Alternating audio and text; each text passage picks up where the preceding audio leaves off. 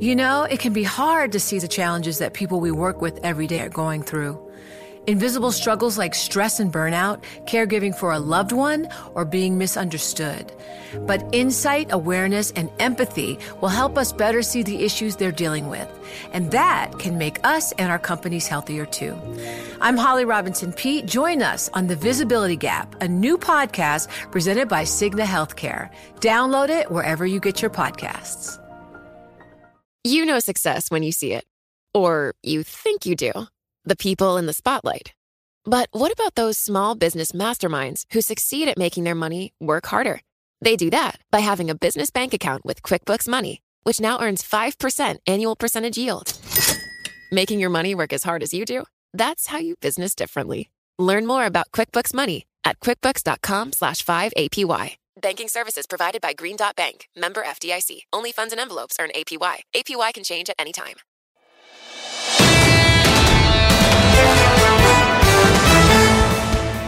This is a Bloomberg Savannah special, The Fed Decides. I think we all need to lie down after the last one hour or so. There is three steps to this.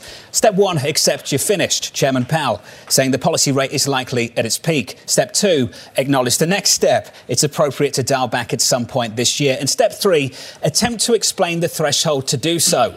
Take a listen. What do we want to see? We want to see more good data. It's not that we're looking for better data. It's, we're looking at continuation of the good data that we've been seeing. And a good example is inflation. So we have six months of good inflation data. The question really is, that six months of good inflation data, is it sending us a true signal that we are, in fact, on uh, a path, uh, sustainable path down to two percent inflation? That's not good enough for this market. It wants to know about March, March rate cuts. This is what the chairman had to say. Based on the meeting today, I would tell you that I don't think it's likely that the committee will reach a level of confidence by the time of the March meeting to identify March as the time to do that. But that's that's to be seen. And this is what you get in this market off the back of it all. An equity market that sours off on the S and P five hundred, session lows down one point two percent, on the NASDAQ down one point five percent. In the bond market, we had a big rally. Still got a decent rally, but yields are off the lows of the session. We're down seven or eight basis points on a two-year, four twenty-six on a ten-year down five. Lisa, three ninety-seven eighty-five. We're talking about cuts. Kinda. We're just not talking about March. We were supposed to hear him hug the statement, and he did. He gave this ambiguous answer that painful. Didn't necessarily say anything at all. We didn't learn anything, and that was exactly what he was hoping for. And then he said the M word, March, and he actually answered the question, and the market responded to that. You know, whether it sticks, we shall see. But that clearly was a signal that was not necessarily in the statement. At T K, they just did not sound comfortable, or at least oh. Chairman Powell does not sound comfortable, I... suggesting we're cutting anytime soon. Yeah, but sorry, I mean, clarity there was the March uh, idea. Claudia Samot on Twitter saying that was the bombshell, is clearly they've uh, moved March out of the way. What an odd press conference. I got one word, John. Timid. The timidity here, the carefulness is extraordinary. I felt like I was looking at a Bank of Japan meeting from twenty-five years ago. The point there, they had a data thing that sounded like one of our famous sotstrings, data, sure. data, data, data. And it's just framing out the fear they have and the delay that they're going to cause. There was something that didn't come up in this news conference. I was surprised there weren't more questions about what happened in a banking system today, what happened with one particular bank, New York Community Bank, because, Lisa, that's what we were talking about in anticipation of the decision for much of today. It was such an easy question, but I guess it didn't sound very sophisticated. How much do you count that? Does that worry you? Does Precisely. That factor in? When does that become an issue that actually uh, ends up uh, causing you to cut yeah, rates more quickly? The thing with me here, John, is the behavioral aspect of this meeting. These are smart people. They put on their pants one leg at a time, et cetera. And the answer is the timidity I heard today was just, I've never heard that timidity. Question. Ever. Q T. Let's get the folder out, get to the right page. That was amazing. So far, it's gone very well. We had some discussion of the balance sheet. We're planning to have an in-depth discussion in March. We're at the beginning of that process. We see rates and a balance sheet as independent tools. They're not there yet. And I think that's the frustration with markets today. Chairman Powell is deeply pragmatic. He's trying to do- go through this step by step, have a clear sequence of things. The market wants it right now. Wants to talk about March rate cuts, wants to move Bramo, and that's not what you heard in today's news conference. Wants to know even what the criteria are. The criteria is when we decide what the criteria will be, and depending on which member. I mean, the idea of the data just needs to continue to be good. And then how long does it need to be good? Six, seven, eight months? I don't know. We yeah. shall see. And that seemed to be sort of this feeling, maybe because each member has a slightly different view as they try to uh, gauge a really uncertain economy. Thank you for joining us on television, radio. And what we're going to do is talk to people with historical perspective about this moment as we all stagger into two thousand twenty-four. William Dudley, out of Berkeley, I'm tenure at Goldman Sachs for years, and of course a former New York Federal Reserve president, Bloomberg Economics senior advisor. You know, Bill, I, I feel like I want to go and talk to Eichengreen or Brad DeLong right now out in the hallways at Berkeley. The timidity I see here, the carefulness. Let's start with the why of the moment. Why are they so darn data dependent and careful here to begin a measured trend of lower rates? I think they're so careful because things are actually going very well. Uh, if the economy wasn't as strong as it was, the Fed would be much more uh, inclined to cut rates. But since we've seen very strong growth in the fourth quarter, the Fed's aware of the fact that if they start a little bit later, it's probably not going to have very much consequence for the economic outlook. The fact that financial conditions have eased over the last few months also allows the Fed to be a little bit more cautious. So I think it's really the strength of the economy, the easing of financial conditions means the Federal Reserve is of the view that they can be a little bit more patient. Um, I thought that was a very interesting press conference because up until the point that uh, Chair Powell talked about the March meeting specifically, the market was actually taking it as March was in play. And then he explicitly take, took it off the table. And the federal fund futures contracts went from pricing in you know, more than fifty percent probability of a Of a, of a rate cut in March to uh, significantly less. So I think that was the big surprise at the meeting for me. I thought the other interesting aspect of the meeting was what, what the discussion about the quantitative tightening. So that's clearly being put on the table. They talked about it today. We're going to have an in-depth staff presentation uh, in March. So I think we could expect uh, quantitative tightening tapering to happen sometime, you know, probably around the first half of this year. Bill, let's unpack some of that. I'll get to Q T in a moment. I just want to talk about the strategic ambiguity. So in the statement, this is what they said. The committee does not expect it will be appropriate to reduce the target range until it has gained greater confidence that inflation is moving sustainably towards two percent. So obviously, our former colleague, good friend Judith Smalik of the New York Times, first question out the gate, wants to know what greater confidence actually means. We want to see more data. We're not looking for better data, just more good data. So, Bill, dare I ask, what does it mean? I think what he wants to see is more of the same. I think that's basically what he said. Uh, I think there, you know, a little bit of concern that maybe the really good inflation news that we, we're seeing is a little bit about goods price weakness, and that that may ultimately uh, fade away, uh, so that there might be a little bit more work to do on the services side. So I think that that's that's their concern. I mean, if the inflation news continues along the same course for you know a few more months, then the Federal Reserve is certainly going to start to cut rates. They're just not absolutely confident that that's where, where we're going to be three or four months from now. Bill, do you think that it was a mistake for Fed Chair Powell to say that March was not on the table? I don't think it's off completely off the table. All he said was, we don't think, I don't think at the current point that we'll be confident enough in March. But, you know, weak economic data, better inflation news, then he may be confident by the time we get to March. And March meeting is still a ways off. So, you know, his degree of confidence could change between now and then. Bill Dudley, I, I look at some of the criticisms here that they're on trend of disinflation. Jason Furman up at uh, Harvard has a wonderful blending of annualized vectors and such. Which vector do you use? If they're on the vector, when do they start? What's the Dudley vector where you measure our disinflation? Well, I think that tr- it's a, I think we're still in a very tricky period because we had lots of good uh, inflation during the pandemic. Then we opened up the economy. That goods uh, inflation went away. In fact, we're actually getting goods deflation now. And the real question is, how long will that good defla- goods deflation last? Because if it ends, then inflation pressures could actually start to be more evident again. Uh, offsetting that is the fact that services inflation you know, should also come down uh, as wage gains become uh, uh, uh, less, more modest. Uh, and I think the Employment Cost Index report today was a positive reading that that wage wage trends are becoming more consistent yep. with two percent underlying inflation. Bill, you mentioned Q T. Can we just finish there with you? Did you get the sense from the chairman that he wants to end Q T before he starts to reduce interest rates, or that we can see those two things play out independently? I think they're completely independent. Uh, ending Q T is not about, you know, loosening monetary policy. It's about uh, basically getting the level of reserves in the banking system down to a level that's a low in, as low as possible without without the reserve level actually affecting interest rates. So this is totally independent of the you know decision about whether you want to make monetary policy more accommodative.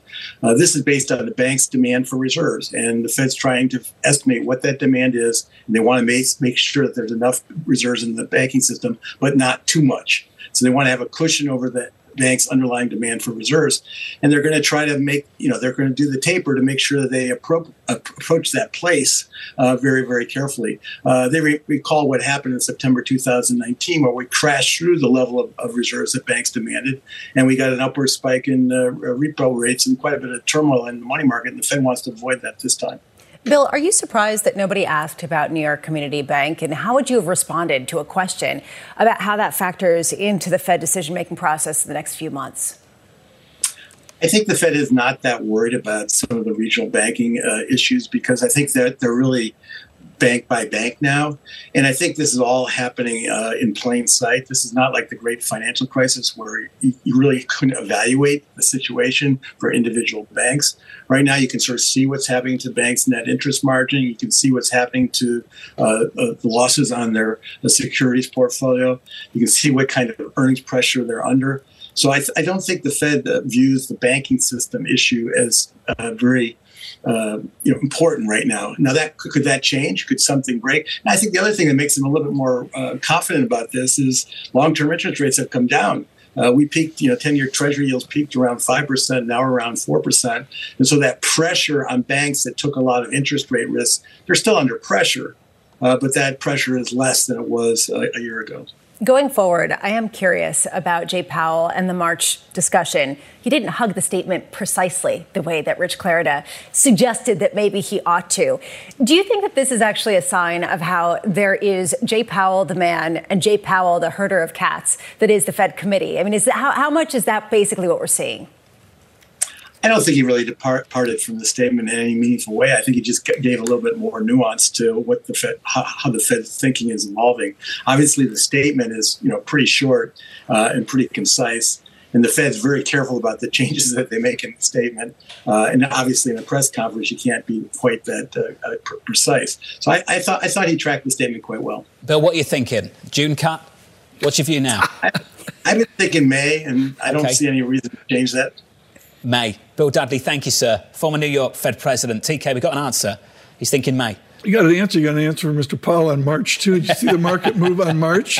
Let's get to that market move right now. Equities pulling back by one point four percent on the S and P five hundred. The Nasdaq is lower as well. Tech earnings were, let's say, underwhelming yesterday after the close. More tech earnings to come tomorrow. Amazon, Meta, Apple still to come Thursday Facebook. After the close. The Nasdaq is down by one point seven percent. I've missed you. Small caps Please. Lower by one point seven percent. Let's turn to the bond market. Two-year, ten-year, thirty-year. The ten-year yield down four basis points, three ninety-nine, down six on a two-year. So the Federal Reserve has stepped away from this tightening bias, Bramo, but ultimately, when it starts to engage the rate cut conversation, just not in the way that this market wanted to see it do it. Yeah. It wanted more than just, OK, things are going well, we need to see a little bit more, but ultimately the next move might be a cut, and it might be this year, just probably not March, not likely. Basically, what you're seeing is the market is now pricing in a thirty-eight percent chance of a March rate cut, down from almost a sixty percent chance of a rate cut come uh, just before this press conference. The market adjusted. Will it last? We shall see. Tomorrow should be a whole new story. It seems like the Fed is being somewhat consistent toward that May kind of timeline, which is the reason why we've got ninety-one percent chance currently priced in. What was interesting, and we haven't talked about it yet, is just how comfortable he would be with decent growth, strong growth.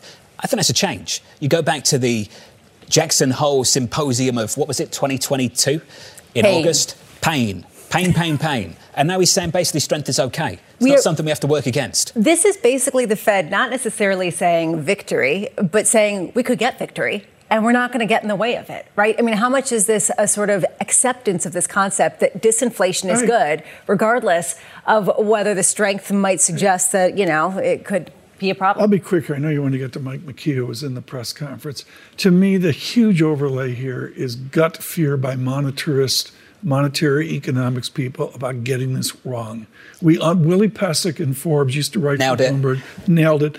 Uh, Willie Pesic wrote a, on the Bank of Japan, and I'm sorry, they are scared stiff of getting this wrong. That's they want to see more matter. data, Tom. I'm totally with you. Yeah. You can see they're uncomfortable. They're Chairman Powell stiff. ultimately is still concerned that inflation stabilises above target. For him, that still seems to be a risk. It's a risk for all the people who we speak to as well, especially with that strength. What's the bigger fear, though? And this, I think, is different. Is it that inflation reaccelerates, or is it that they do serious damage to a labor market that seems to be in a good place?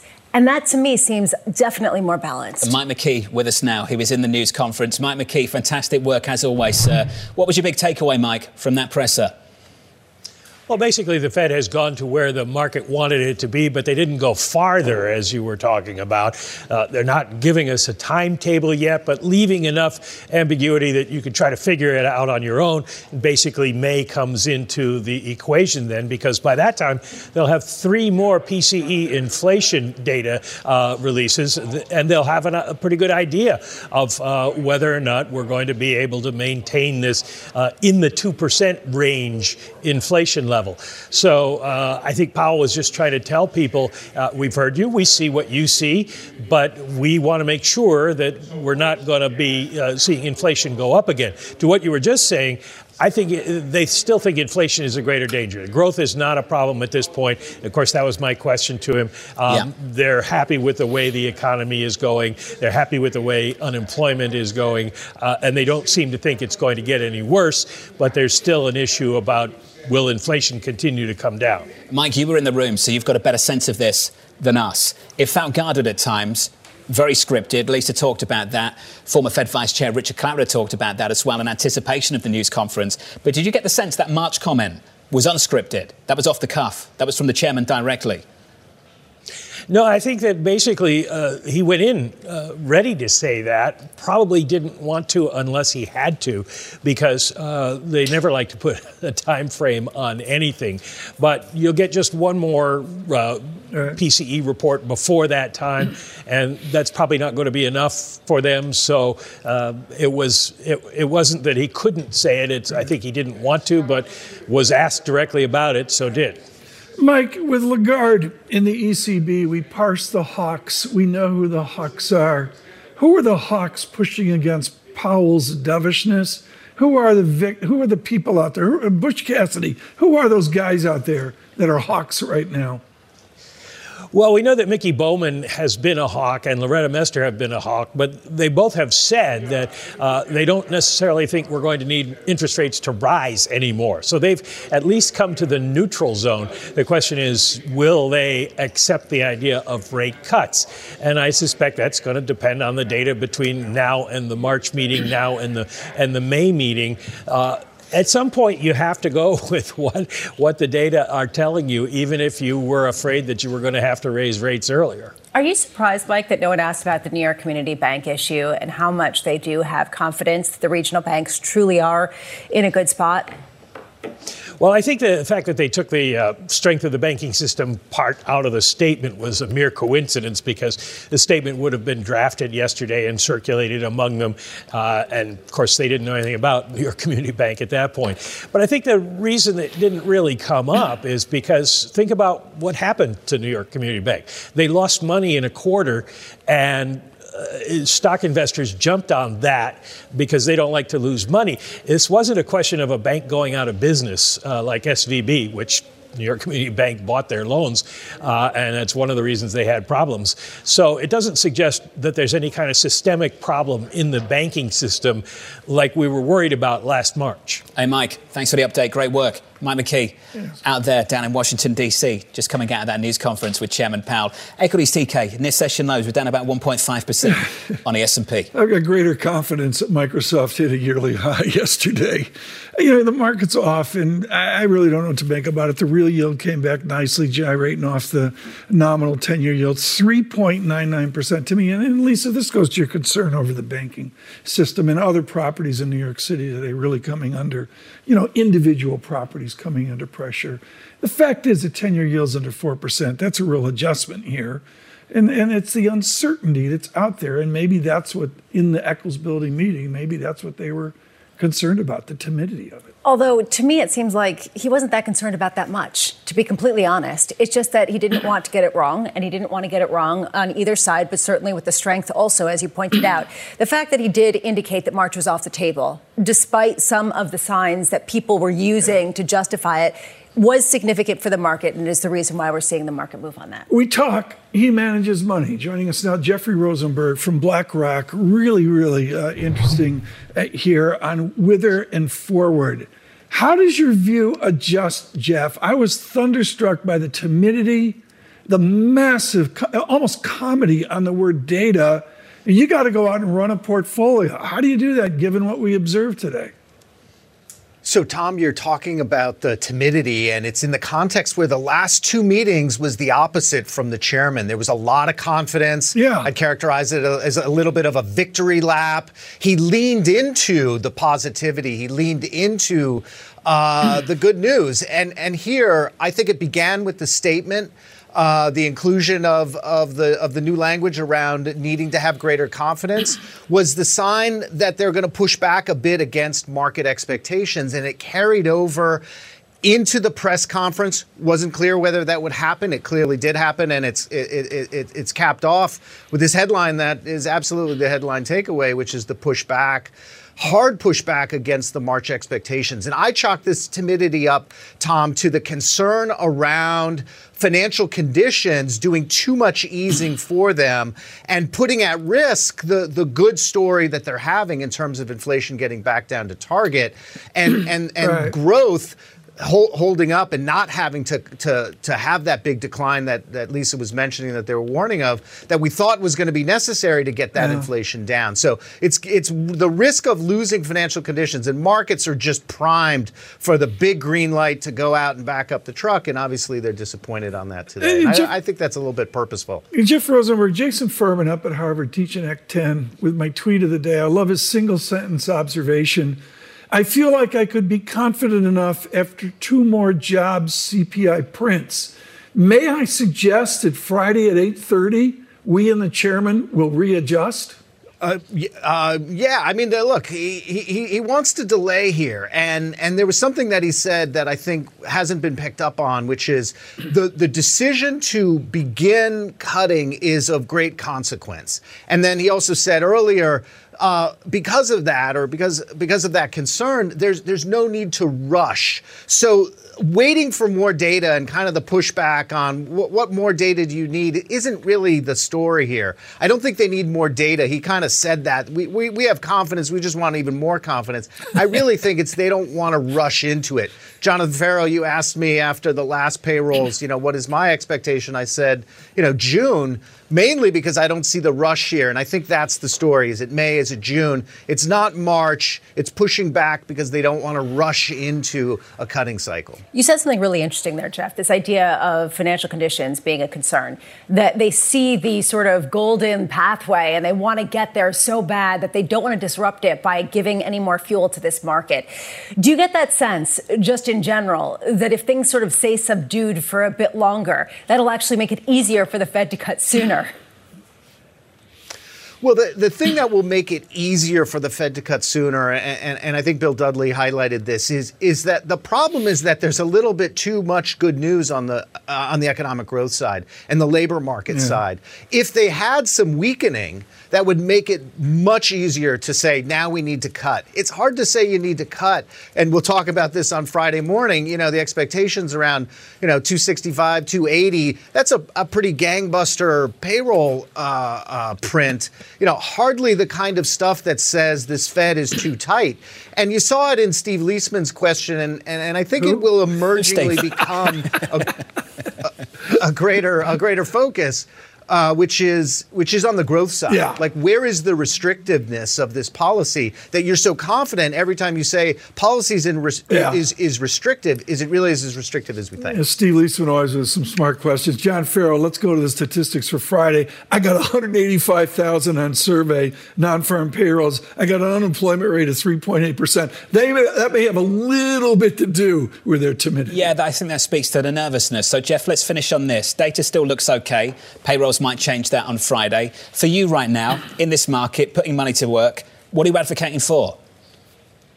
You know, I, I think there's a lot of hemming and hawing today, tomorrow, around the timing of when do they go. But I think if you take a step back from this inside baseball story, the broader story is the Fed has won the battle on inflation. Not totally certain, you know, where we settle in there, but certainly they can begin a cutting cycle. And the growth side is much more positive than what we had thought, particularly when we thought that interest rate sensitivity was going to be greater and recession much more likely. So I think this is is a backdrop that is unchanged for taking on more risk in portfolios. It's a better outlook. The credit markets, you know, despite some of the, the news today in terms of the, the banking sector, that's particular to commercial real estate. And that is something I think we have to keep an eye on. But you look at the corporate side, you look at the consumer side, it's very strong. And the credit markets here, I think, are strong. There's not a huge price appreciation opportunity, but I think the yield opportunity that you can capture there without the risk of the downside of inflation, sorry, of recession, Uh, is still the story here. Hey, Jeff, thank you, sir. I know we're going to do this again later this week, so we'll see you Friday after payrolls. Jeff Rosenberg there of BlackRock. Thank you, buddy. Equities near session lows. We're down one point five percent on the S and P. We're down hard on the Nasdaq as well. T K in the bond market. The move fades just a little bit. Yields are lower by eight basis points at the front end of the curve. Good news for the tech juggernauts. You mentioned it, John. We've got Amazon, I believe, and Apple tomorrow, maybe even Facebook. And the answer is, uh, you know, we're, we're going we're gonna get some tech earnings, some tech joy. But Lisa, I'm sorry. Sorry, the un- to Jason Furman's comment here, the jobs report on Friday has a new importance. So maybe if it gets strong enough, then everybody will go back to maybe, uh, you know, going yeah. to June. And if it's well, really I think weak, you missed what just happened here. I confuse him with Jason Furman as well. Yeah, I do too. Jeff Rosenberg. No, I'm talking about Jason Furman at Harvard and his oh, right, jobs sure. matter okay. here. I confuse them both. Don't they, they look the same? They, they don't look I the do, same. I confuse Come them on. too. No, they look the same. I, I, I'm going to suggest, John, this job report is now really important. Not all economists look the same, John. We should do this again. Yeah, we should. March twentieth. How much do we have to pay you to wake up earlier? I don't know. Talk to my people.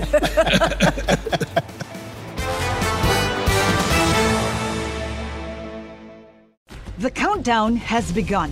From May fourteenth to sixteenth, a thousand global leaders will gather in Doha for the Qatar Economic Forum powered by Bloomberg. Join heads of state, influential ministers, and leading C E Os to make new connections, gain unique insights, and uncover valuable opportunities in one of the world's most rapidly rising regions. Request your invite for this exclusive event at Qatar Economic Forum dot com.